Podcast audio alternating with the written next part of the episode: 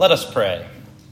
May the words of my mouth and the meditations of our hearts be always acceptable in thy sight, O Lord, our strength and our Redeemer. Amen. Please be seated. Church history is a tumultuous topic. It's easy for us to take for granted the fact that certain things are the way they are, but most progress made by the church throughout her history has occurred in circumstances where it wasn't always evident that the church would thrive. What seems straightforward to us, namely that the heretics lost and that the Orthodox Catholic faith prevailed, was not always so clear to those who inhabited the church in various periods. To study earlier generations of Christians is to become aware of very serious assaults, both from within and from without, against the church.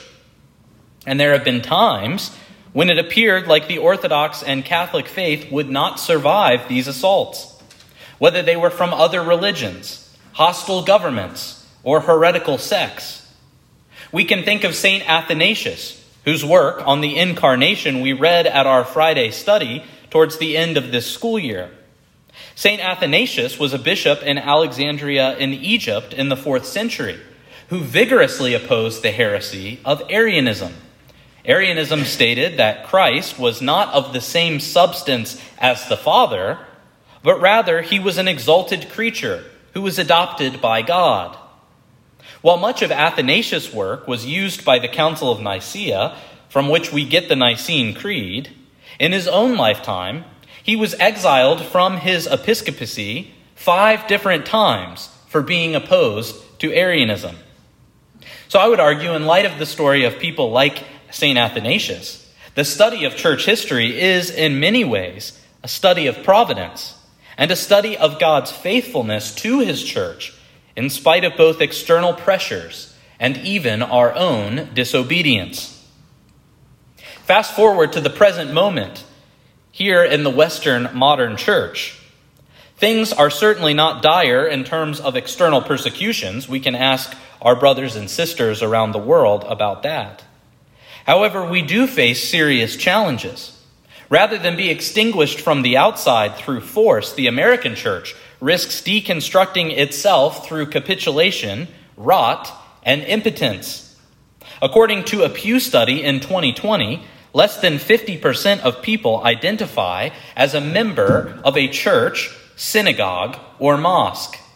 And it's not just a problem with younger people like millennials, of which I am a part. Since 2000, 9% of baby boomers and 12% of Generation X have stopped attending as well. This decline has been paralleled by a sharp increase of the nuns, not the religious order for female uh, for female monastics, but rather nuns, N O N E S. I wish we had more of the other kind of nuns. But these nuns are those who statistically believe in a God, but don't identify with a particular religion. And for some perspective, in 2009, 17% of people identified as none, while in 2019, just 10 years later, 26% of people so identified.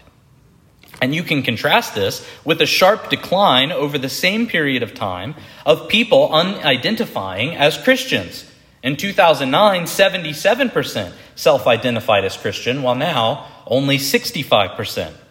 Further, in 2017, a Lifeway research study found that upwards of 66% of college students who had been previously raised in the church stopped attending church during college for at least one year.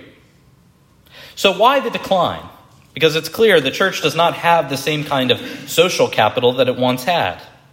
Well, for one, we could point to increasing secularization. Christianity, which should be the organizing principle for how we live our lives, has become merely one option among many competing in the marketplace of ideas. Further, Enlightenment and modernistic ways of thinking have infiltrated virtually every Christian tradition in the West in different ways. Some churches have jettisoned biblical and Catholic principles for the spirit of the age, while others have embraced an unhelpful kind of fundamentalism that leaves them ill equipped to engage with the questions being raised by our culture. Further, in some parts of the church, people are being driven out by unchristian behavior, whether that's an oversaturation of the political in the church or toxic leadership styles. We are, of course, aware of the crisis in the Roman Catholic Church of abusive priests, but we're finding this is a more common occurrence in other traditions as well, as one can see based on recent news coming out of the Southern Baptist Convention. Christianity Today has recently released an interesting but tragic podcast called Who Killed Mars Hill about the well known evangelical pastor Mark Driscoll and the collapse of his church, Mars Hill, that at its height had an average Sunday attendance of 12,329 people until it was disbanded in light of revelations about his toxic behavior. It's easy when looking at these trajectories to fall into two different temptations. The first is the temptation to lose hope. Less young people going to church and instead being catechized by the larger culture means we will continue to experience contractions in the coming decades. Things will get worse before they get better. And it would be easy to give into despair at that point.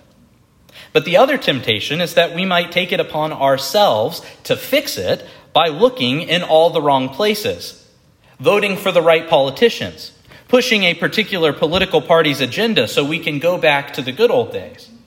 Unfortunately, neither of these solutions is really sufficient. We can't lose hope so long as we have the God we have. And we can't cast our lots with or be overly wed to the political, lest we compromise the tenets of our faith for lesser goods. So, what is the answer. It's here I think today's readings are helpful, in particular, our reading from the Gospel according to St. Luke. In the reading, Jesus gets in the boat owned by Simon Peter to teach a crowd of people that were pressed upon him to hear the word of God. And when he's done with his teaching, he instructs Peter to push out further into the deep and cast their nets. Peter, of course, initially objects, saying, Master, we toiled all night and took nothing. But he nevertheless obeys. And that obedience leads to success. They catch so many fish, the nets begin to break. So they call over another boat, which helps them. But then there are so many fish that both the boats start to sink. And Peter's response to this great occurrence is to fall down and exclaim, Depart from me, for I am a sinful man, O Lord. The sign that Jesus showed Peter is sufficient for Peter to believe that he is not worthy. And it's here then that Jesus commissions Peter, James, and John Do not be afraid. Henceforth, you will be fishers of men. This reading is many things. It's the story of a miracle, it's the commissioning of the early disciples. But perhaps most importantly, it's an allegory about the church. Peter's boat symbolizes the church of the apostles, which is built on and promulgates the teachings of our Lord. And I never get tired of pointing out, and I know I've done it multiple times, but I have to do it again, that the place in the church where the congregation sits is called the nave, which is related to the Latin word for boat, where we get the word navy.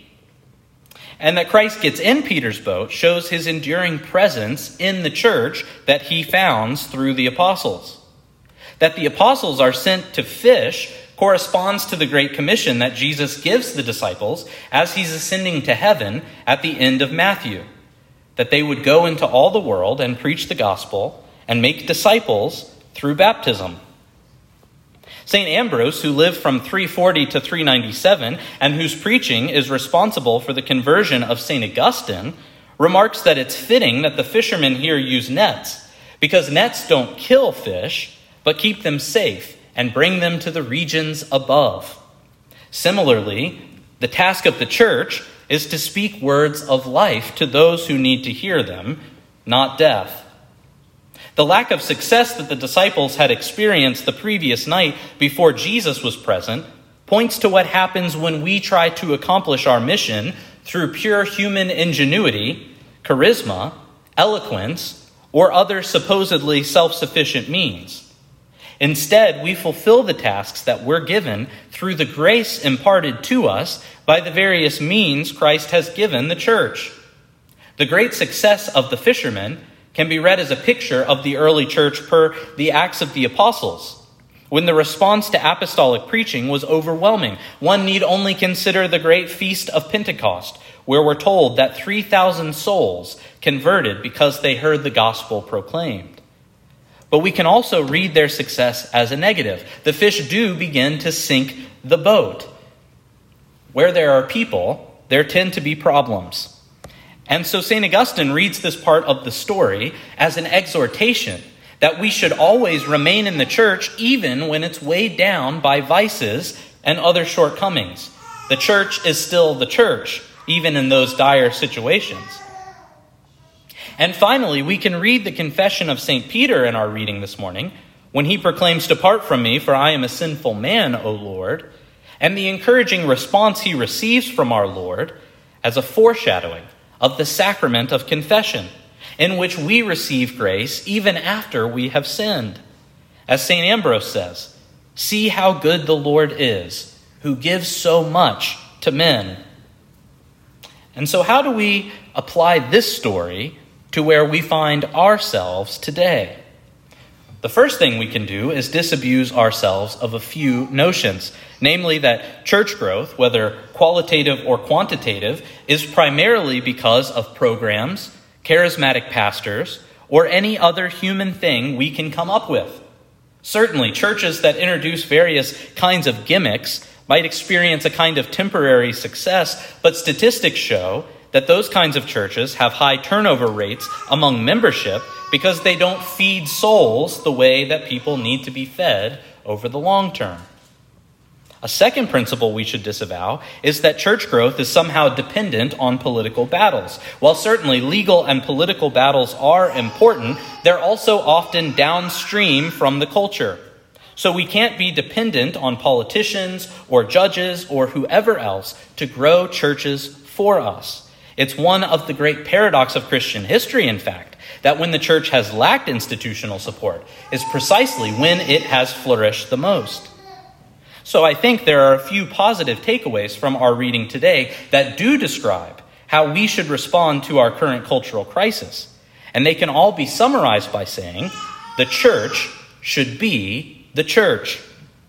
We should be about the business of preaching the gospel and teaching the word. We need to break out our nets so we can participate in evangelism. And this is much harder and deeper than simply buying tracts and leaving them with waiters instead of a tip at lunch on Sunday afternoon, which is something we really should never do. It involves building long term relationships with people who are different from us, truly loving those people, sharing with them the beauty of holiness rather than the ugliness of strife. We also ought to pray and as Anglicans, we're equipped well for this task, given that we have the beautiful Book of Common Prayer, the Anglican Breviary, the Missal, and other prayerful practices. The key thing about prayer, though, is that it's not just about speaking so much as it's about listening. So, are we attuned to what God says to us through our liturgy and through the scriptures? A third thing we should be about is making our confession. Just as St. Peter acknowledges his unworthiness before our Lord, so we acknowledge our unworthiness as a part of our liturgy and also in the privacy of the confessional. By making a regular confession, we become more keenly aware that the power lies not in us, but in our Lord. And when we receive grace from confession, we need to use it to seek reconciliation and healing.